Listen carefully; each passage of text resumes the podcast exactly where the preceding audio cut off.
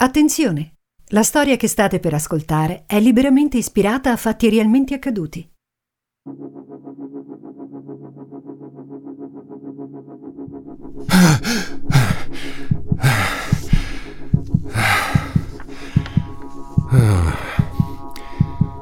È quando sento il rumore a mille del mio battito cardiaco che mi accorgo che no, non è ancora mattina. Ho il respiro accelerato nel pieno della notte. Gemma non dorme al mio fianco, ma in questo periodo soffre di insonnia. A volte la trovo addormentata sulla poltrona davanti al televisore, con la testa piegata sulla spalla e un plaid che le cade dal petto.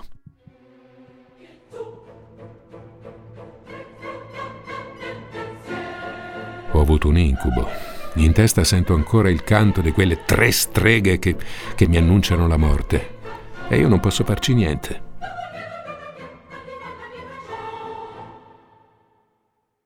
Mi alzo per andare a lavarmi la faccia, metto su la moka col caffè e mi sposto un attimo sulla verandina per fumare.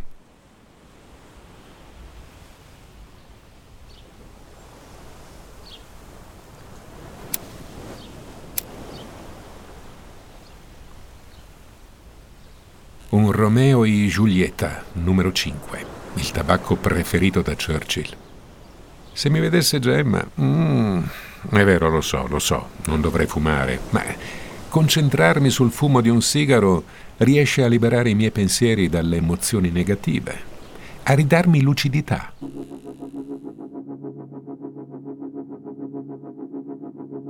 Le tre streghe, non c'è dubbio, sono quelle di Macbeth, le tre sorelle fatali che decidono e conoscono il destino, che tessono il filo della vita e poi ad un certo punto, zac! Lo tagliano, anche se tu non vuoi, anche se Dio non vuole. Sogno inquietante. Mi trovavo in un ospedale. Un'equipe di medici voleva cambiare il corso del fato e allungare la vita di un paziente, ma le tre streghe impugnano un filo e cominciano a cantare e a danzare, cantare e danzare, cantare e danzare. E poi ad un certo punto una di loro taglia il filo. Tutto diventa buio. E io mi ritrovo a cadere nel vuoto. Il canto continua e io cado. Forse è stata tutta colpa della pasta coi finferli e il carré di maiale alle prugne che ho mangiato ieri sera. Il vino certo non era poco, eh. D'altronde ormai mi conoscete. Mi chiamo Folco Scuderi e faccio il risk manager. Benvenuti a una nuova storia dei miei files.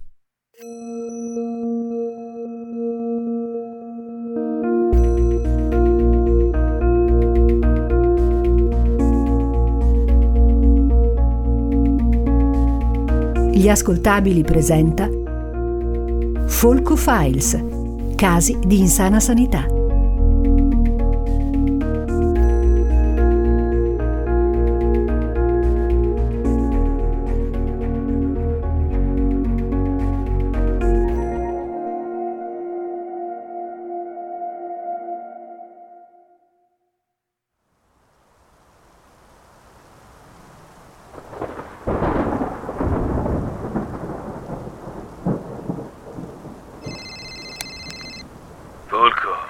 Faccenda delicata.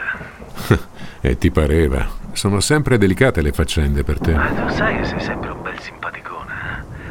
Trieste, un paziente è stato operato per un ammasso tumorale al timo. Un'operazione delicata? Sì, sembrava tutto andasse bene, ma dopo due giorni è morto. Non sappiamo perché. Il fratello vuole portare tutti in tribunale. Il timo. Un nome grazioso, certo. Lo stesso di una pianta aromatica con cui si preparano anche degli ottimi liquori. Ma in questo caso parliamo di una ghiandola che si trova nel torace, in alto, in mezzo ai polmoni. Una ghiandola importante per il sistema immunitario e che può sviluppare alcuni terribili tumori, per quanto rari.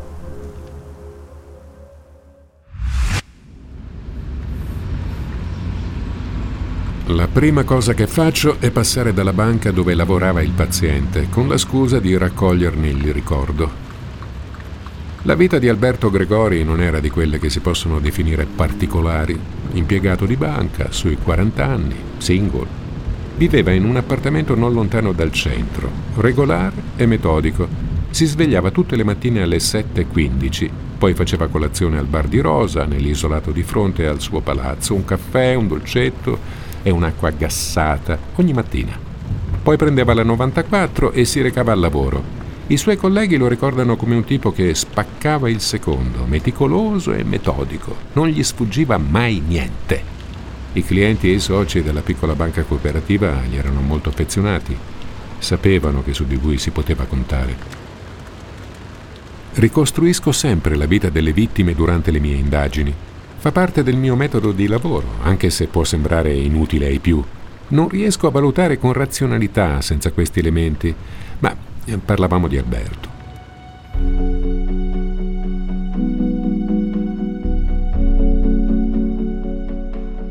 Un giorno cominciano i problemi di salute, tosse persistente, debolezza, dolori al torace, difficoltà respiratorie. A cui seguono visite mediche, analisi, diagnosi varie, poi quella definitiva, una neoplasia grave al timo senza possibilità di guarigione. Operare aiuterebbe a vivere un po' più a lungo e meglio, ma non è certo una cosa semplice. È opportuno procedere? Può il medico intervenire sul filo della vita per concedere qualche giorno in più di esistenza? Il filo. Il filo, le tre streghe di Macbeth. Sapete che mi appassionano i miti. Queste tre sorelle sono ispirate dalle figure mitologiche delle tre Moire, figlie di Zeus e Temis, la giustizia. Sono tre brutte vecchie tessitrici che filano il destino degli uomini. La prima, Cloto, inizia la tessitura. È la responsabile della nascita, insomma. La seconda, la Chesi, stende il filo e quindi, metaforicamente, ha il compito di assegnare una vita breve o lunga, felice o misera, gloriosa o miserabile, mentre avvolge lentamente lo stame. Ma è la terza, Atropo, la più terribile delle tre, quella con il compito di tagliare e recidere il filo della vita. Atropo ha deciso di tagliare il filo della vita di Alberto in un momento in cui nessuno se lo aspettava. I medici ci hanno provato a tenere unito il filo ancora per un po', ma non c'è stato niente da fare. Hanno giocato con il destino e hanno pagato caro, o forse il prezzo lo ha pagato solo il povero Alberto.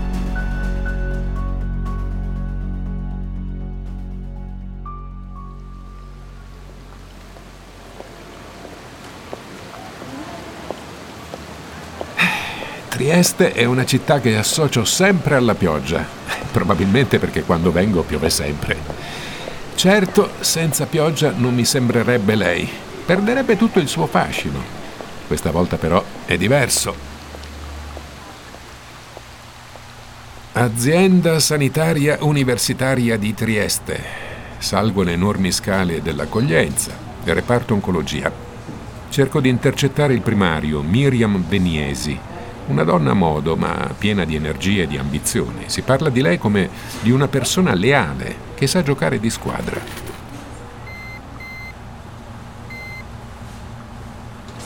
Lei che è il primario? No, responsabile di reparto, please. Eh? Giusto, le mie più servili scuse. Ecco, scuse accettate, ma non mi cada sul maschilismo, eh? Quello non glielo perdonerei. Scherzi a parte, allora si sta occupando dell'operazione al timo di Gregori, no? Che tragedia e che casino, non ci voleva proprio. Anche lei vuole un caffè? Eh, sì, grazie. In tutta la storia continua a esserci qualcosa che... qualcosa che non mi quadra. No, no, no, no, si spieghi meglio. Era stato operato per un tumore molto serio al timo. Noi gli avevamo pronosticato delle speranze, mica la guarigione, il rischio c'era, è anche alto. Sì, sì, sì, ho capito, ma Gregori è morto dopo due giorni. Difficile credere che vi sia stata una recidiva dopo due giorni. No, certo che non si tratta di una recidiva, ma vede, l'operazione non porta via tutte le cellule tumorali. Bisogna completare il lavoro con la radioterapia. Intanto però possono accadere delle cose non previste e non prevedibili. Quindi lei è sicura che si tratti di un caso non previsto? Finché non ci saranno delle indagini, io non ci metterei la mano sul fuoco.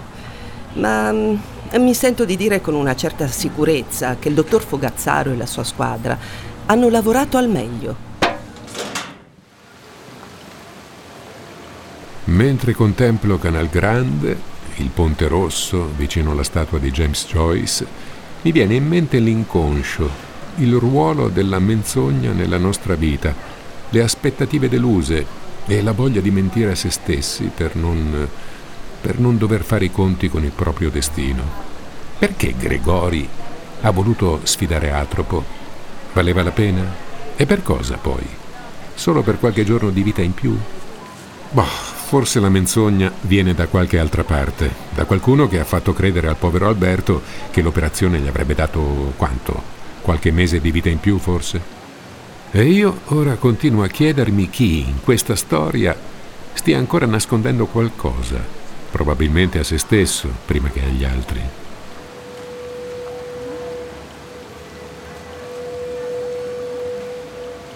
I documenti dell'ospedale parlano di un'operazione regolare e dei preparativi per la radioterapia, di un decorso che sembrava nella norma e di un aggravamento improvviso delle condizioni di salute, prima la nausea, il vomito, le difficoltà respiratorie, gli spasmi muscolari, poi l'abbassamento improvviso della pressione arteriosa e la fine. Ecco, Ettore Schmitz abita qui, il fratello di Alberto Gregori. Ma come, direte voi, il fratello? Ma se hanno cognomi diversi. Certo, sono entrambi figli della stessa madre, ma hanno padri diversi. Il padre di Alberto è morto poco dopo la sua nascita e la madre si è risposata. Il signor Schmitz mi accoglie nel suo salotto. Sono le quattordici e quarantacinque, ma avevamo appuntamento alle quindici. Non sembra molto felice di quest'anticipo, o forse non sembra proprio felice di vedermi. Al solito penserà che io sia lì per, per imbrogliarlo. Un salotto non particolarmente grande, ma arredato con gusto minimale, completamente circondato da libri. Ettore Schmitz lavora come ricercatore in storia all'Università di Udine, precario ovviamente, nonostante l'età, ma questa è un'altra storia. Vede, signor Scuderi, io non voglio nessun risarcimento. Voglio solo giustizia. Mia madre è distrutta. Già il tumore era stato un bel colpo per lei. Ci stavamo preparando ad affrontare questi anni prima della morte di Alberto. Volevamo offrirgli la vita migliore che potesse desiderare, poi invece... Cercai di spiegare che in questi casi l'esito dell'intervento è sempre incerto. Lei ovviamente fa gli interessi dei suoi clienti. Io non mi aspetto che capisca la nostra situazione. Tuttavia credo che questa volta stia prendendo un granchio.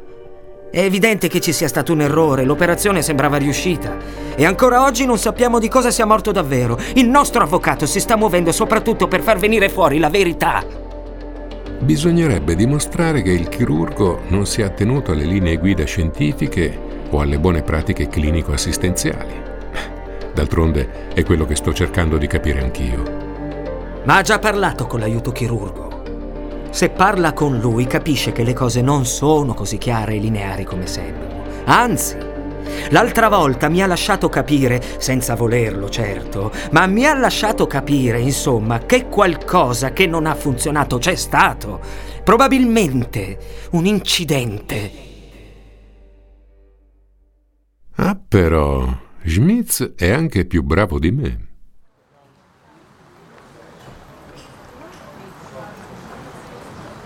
Ovviamente fisso un appuntamento con l'aiuto chirurgo.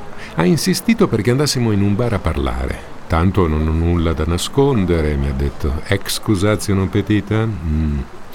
Dopo esserci infradiciati un bel po', arriviamo in questo caffè dal tipico stile slavo. Sale molto ampie, tanto legno, carta da parati verde...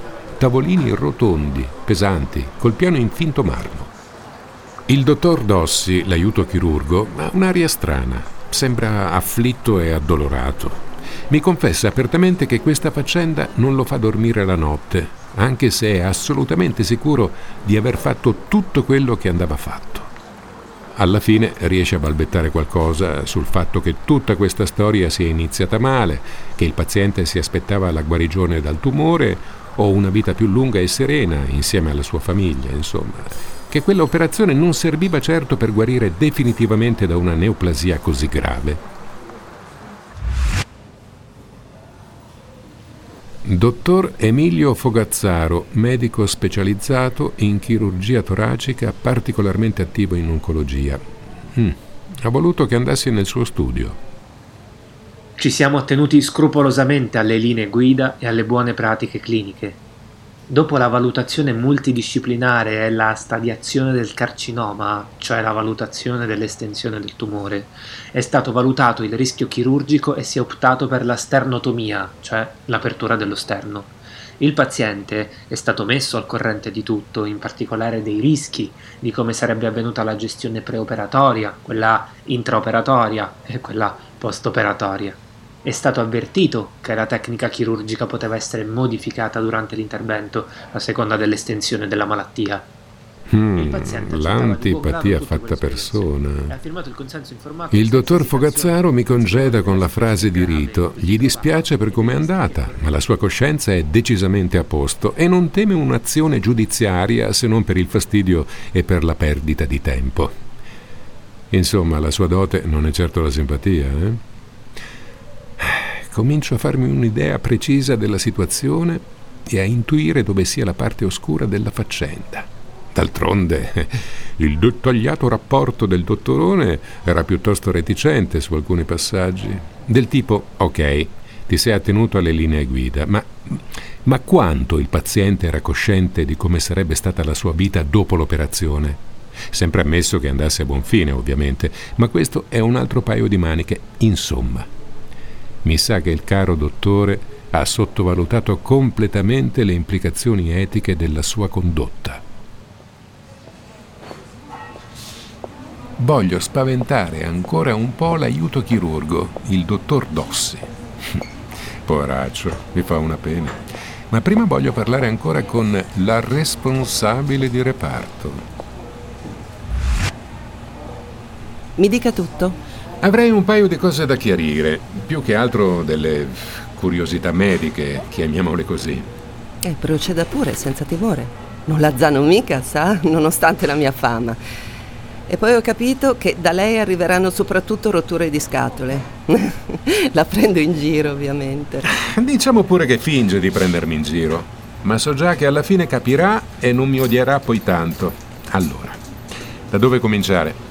Vede, inizio a farmi un'idea precisa di come sono andate le cose, ma penso anche di poter fare in modo che tutto si risolva bene per tutti, senza troppi strascichi. Ecco, comincia già a starmi molto simpatico, sa? Certo, certo, mi immagino. Ma veniamo noi. Allora, il Gregori è stato operato per un carcinoma al timo, giusto? Si doveva procedere con la sternotomia, la pulizia dell'ammasso tumorale e dopo l'operazione passare alla radioterapia. Proprio così. Come vede non si tratta proprio di sgusciare noccioline. Lo credo bene. Ma una cosa, questa operazione prevede che nella fase intraoperatoria si possono fare dei cambi di programma, chiamiamoli così, se la situazione lo richiede? Esattamente.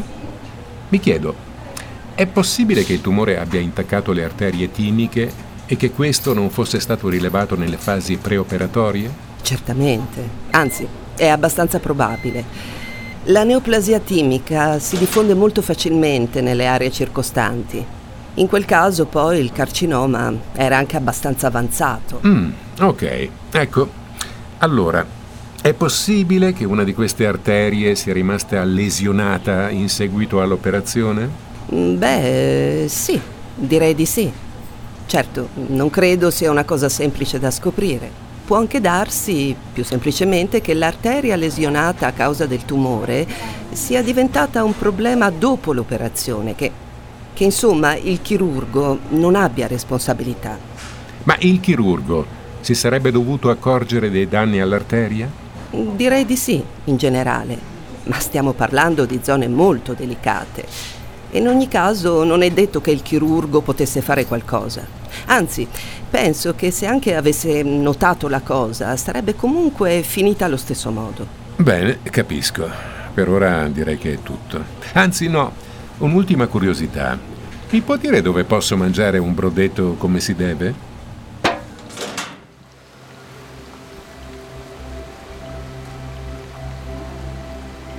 Arriva sempre un momento durante le mie indagini in cui devo fermarmi a mangiare qualcosa. Insomma, staccare la mente dal caso e poi mettermici a riflettere su. Le emozioni inghippano gli ingranaggi della ragione. Bisogna sempre tenerle lontane e badare ai fatti. Trieste è la città delle contaminazioni, non solo per la sua posizione geografica tra l'Italia e i Balcani, ma anche e soprattutto per la sua storia, città italiana, asburgica, balcanica.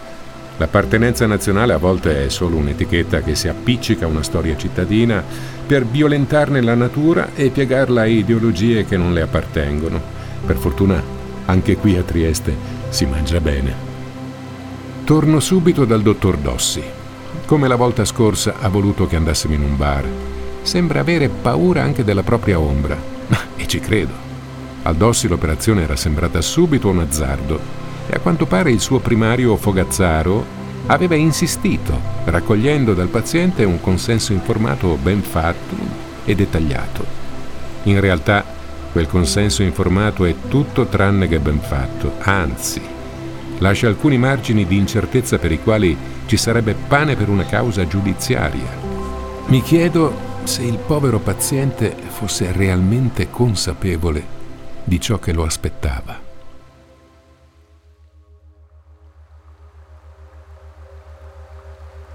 Signora Schmitz, come le ho anticipato ieri al telefono, la situazione è piuttosto incerta.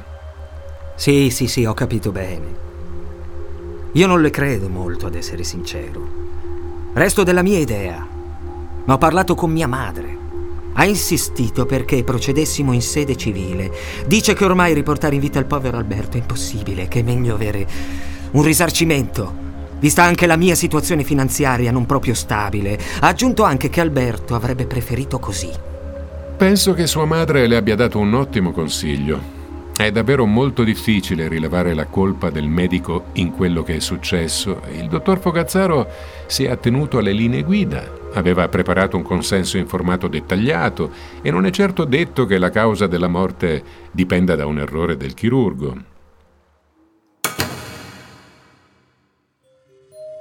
Che diritto avevano i medici di sfidare le moire all'insaputa di Alberto? Perché in fondo è questo quello che hanno fatto. Ancora una volta gli dei hanno giocato col destino degli uomini, senza che gli uomini ne fossero consapevoli. Alberto aveva creduto che l'operazione gli avrebbe consentito di vivere più a lungo e meglio. Non sapeva che anche se l'operazione fosse andata bene, la sua vita non sarebbe stata quello che si aspettava. Certo, sarebbe campato un po' di più, ma in che modo? La scienza, d'altronde, non bada a questi dettagli. Nessuno si è mai posto la questione di che cosa volesse veramente Alberto?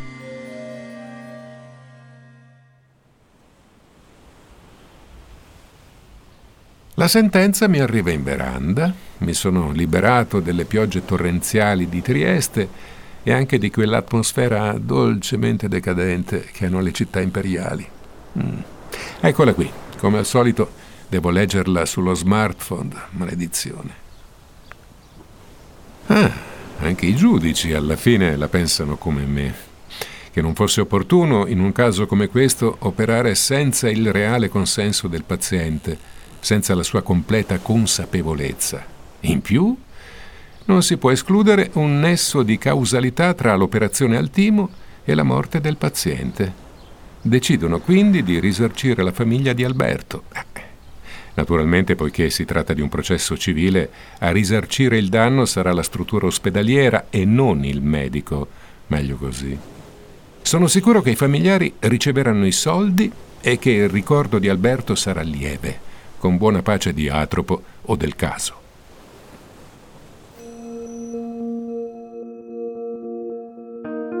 Sono Folco Scuderi, faccio il risk manager. Se volete ascoltare altre storie tratte dai miei files, vi do appuntamento al prossimo episodio.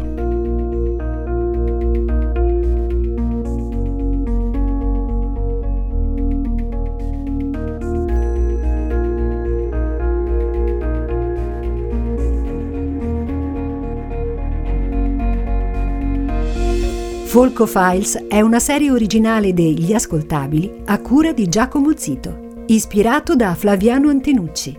Questa puntata è stata scritta da Danilo Aprigliano, editing e sound design di Francesco Campeotto e Alessandro Livrini. Prodotto da Ilaria Villani e Giacomo Zito. Tutti i diritti riservati per Gli Ascoltabili.